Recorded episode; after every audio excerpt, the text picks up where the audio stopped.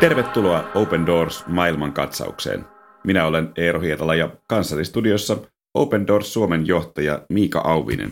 Tänään aiheenamme Venäjä, joka sijoittuu Open Doors-järjestön julkaiseman kristittyjen vainoa kuvaavan World Watch-listan sijalle 46. Tässä naapurimaassamme kristittyjen tilanne on siis melkoisen huono. Miika, miten Venäjä on aiemmin sijoittunut World Watch-listalla? Venäjä palasi vuonna 2009 World Watch-listalle, silloin siellä 41 monen vuoden tauon jälkeen. Eli Neuvostoliitolla tietysti on läheinen suhde Open Doorsiin sen suhteen, että nimenomaan Neuvostoliiton ja sen satelliittivaltioiden maihin alkoi aikanaan se työ, mikä sitten muodostui Open Doorsiksi, eli veli Andreaksen ensimmäiset raamatun salakuljetusmatkat. Mutta tosiaan Venäjä nyt pitkään vuoden 1991 itsenäistymisen jälkeen, kun Neuvostoliitto hajosi, oli hyvinkin vapaa kristilliselle yhteisölle ja myös ortodoksi kirkko on saanut siellä hyvin merkittävän tällaisen Venäjän kansallisidentiteettiä kuvaavan aseman.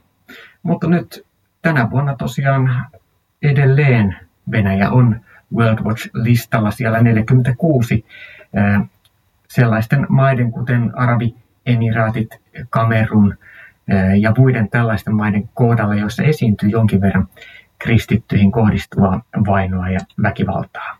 Venäjä on valtaosin kristillinen maa ja ortodoksi kirkko on hyvin näkyvä osa venäläistä kansallisidentiteettiä.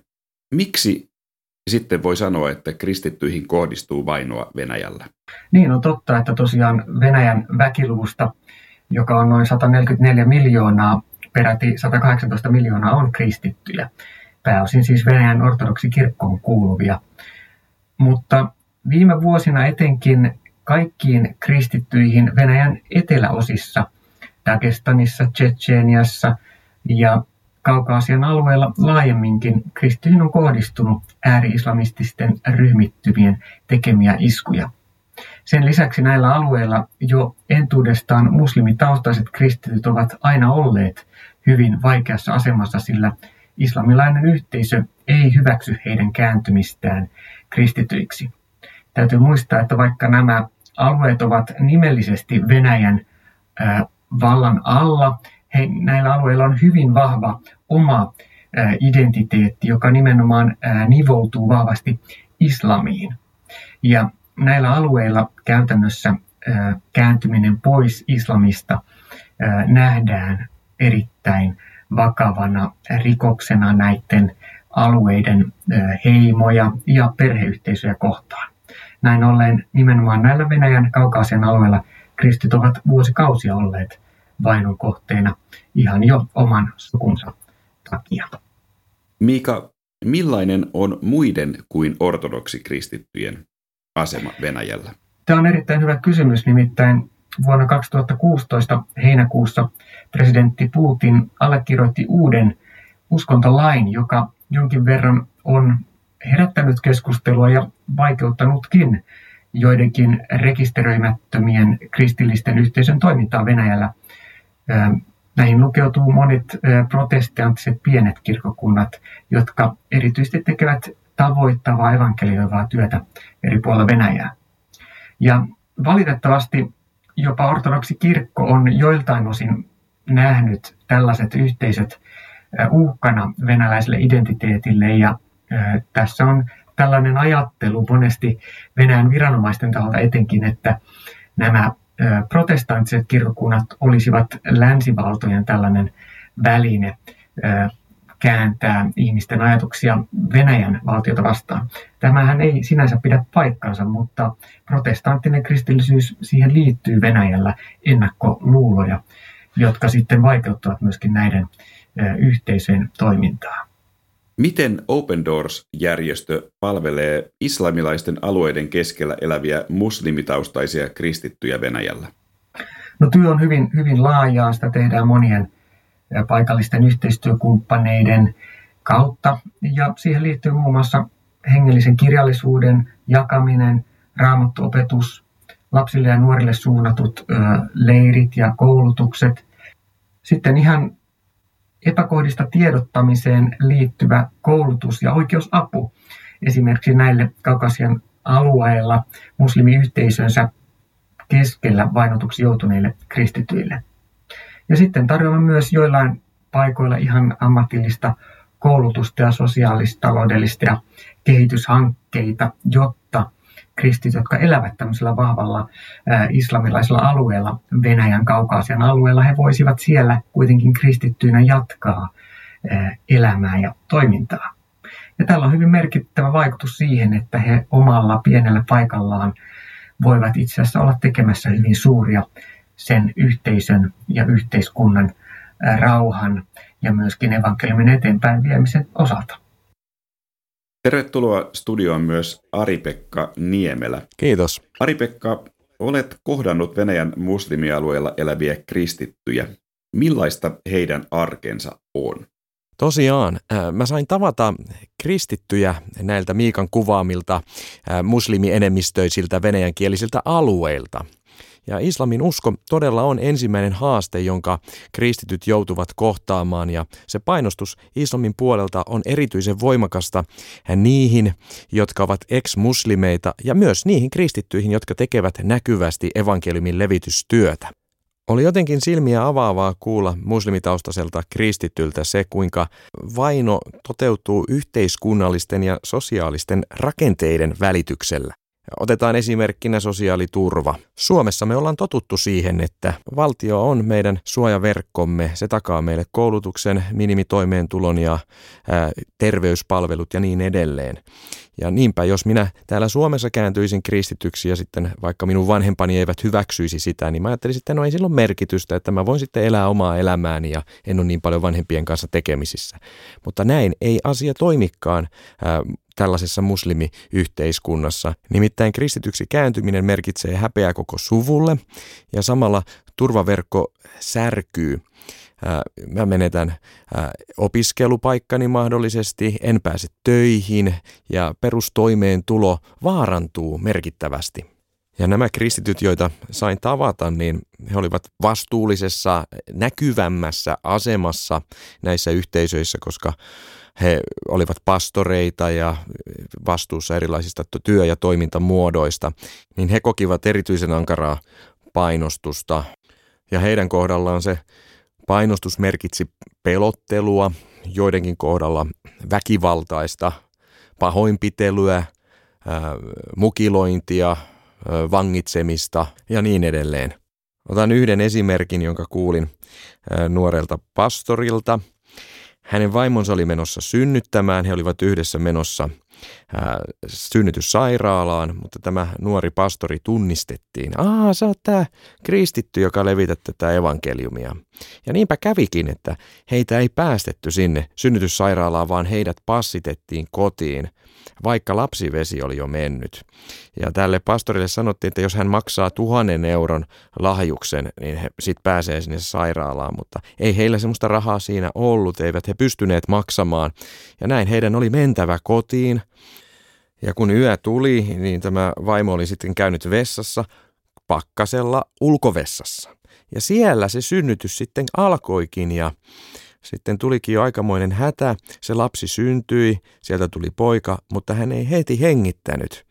Ja tässä yhteydessä oli jo sitten soitettu ilmeisesti monenkin kertaan sinne sairaalaan ja lopulta he sitten lähettivät ambulanssin ja se tuli paikalle puolen tunnin päästä synnytyksestä ja sitten tätä lasta elvytettiin. Ja tämä nuori pastori sanoi, että Herralle kiitos, että poikani rupesi hengittämään. Tilanne oli jo siis mennyt näin kriittiseksi. Ja ei se tietenkään ole äh, yhteiskunnankaan etu, jos äh, vallanpitäjät näyttäytyy julkisuuteen muulle maailmalle sellaisina, että he näin näkyvästi syrjivät kristittyjä, että heiltä evätään kriittinen sairaalahoito. Ja nopeasti he oivalsivatkin sen, että nyt tässä itse asiassa tuli tehty aika iso moka. Ja niin tämä pastori ja hänen vaimonsa otettiin kovalla vauhdilla sinne sairaalaan ja heille annettiin oma huone ja sitten saivat neljä hoitajaa kaikilla eduilla. Ja tämän lisäksi heille sitten vielä maksettiin korvaus tästä kärsimyksestä ja he sai itse asiassa tuhat dollaria. Tämä kertoi, että tämä oli itse asiassa sama summa suurin piirtein, mitä häneltä vaadittiin lahjuksina. Ja nyt sitten tilanne kääntyykin näin päälaelleen ihmeellisesti, että heistä pidettiinkin sitten hyvää huolta. Mutta tämä nyt oli tämmöinen yksi esimerkki, joka mulle nyt tietysti kolmen lapsen isänä jäi erityisesti mieleen, että osasin eläytyä hyvin tämän nuoren pastorin kauhun hetkiin. Mutta kiitos Herralle, että Jumala piti tästäkin pastorista ja hänen perheestään hyvää huolta. Miksi osa muslimeista noilla alueilla kääntyy vaaroista huolimatta kristityksi? Kyllä tässä tulee vahvasti mieleen se sama syy, minkä vuoksi jo alkuseurakunnan aikanakin käännyttiin kristityksi. Jumalan radikaali kohtaaminen, se tuntuu muuttavan kaiken. Se muuttaa todella käsityksen koko todellisuudesta, olemassaolosta, ihmisen tarkoituksesta, päämäärästä. Ja se kokemus ja vakuuttuneisuus on niin voimakasta, että Jeesus tuleekin arvokkaammaksi kuin mikään muu, eikä sitä uskoa tunnu voivan enää mikään vastustuskaan riistää. Yksi esimerkki oli tämmöisestä nuoresta pojasta, joka oli parantumattomasti sairastunut. Hänellä oli ilmeisesti jonkinlainen verisyöpä. Lääkärit eivät pystyneet hoitamaan häntä ja hänet äh, lähetettiin kotiin käytännössä kuolemaan.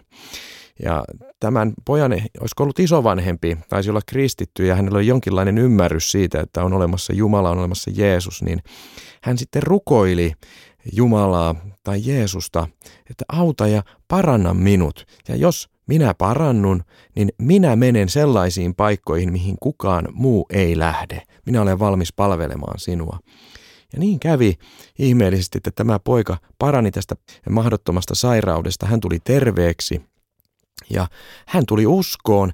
Hän oli niin vakuuttunut Jumalan todellisuudesta, että hän lähti toteuttamaan sitä lupaustaan, jonka hän oli antanut. Hän oli siis valmis menemään sellaisille alueille, mihin kukaan muu ei lähtisi. Ja kun hän eräänä päivänä sitten kuuli uutisen eri, eräästä alueesta, jossa on niin vaikeat olosuhteet, että sinne ei kukaan suostu menemään, niin tämä nuori ää, kristitty koki, että tässä on se paikka, johon hän lähtee. Ja hän meni sille alueelle, jossa oli niin vaarallista, että kukaan ei suostunut menemään. Ja hän meni sinne ihmeellisesti ää, viemään evankeliumia ja kävi näin, että hän sai kulkea Jumalan johdatuksessa. Hän aloitti lasten keskuudessa koululaistyön, hän vei lapsille lahjoja ja samalla terveisiä Jumalalta.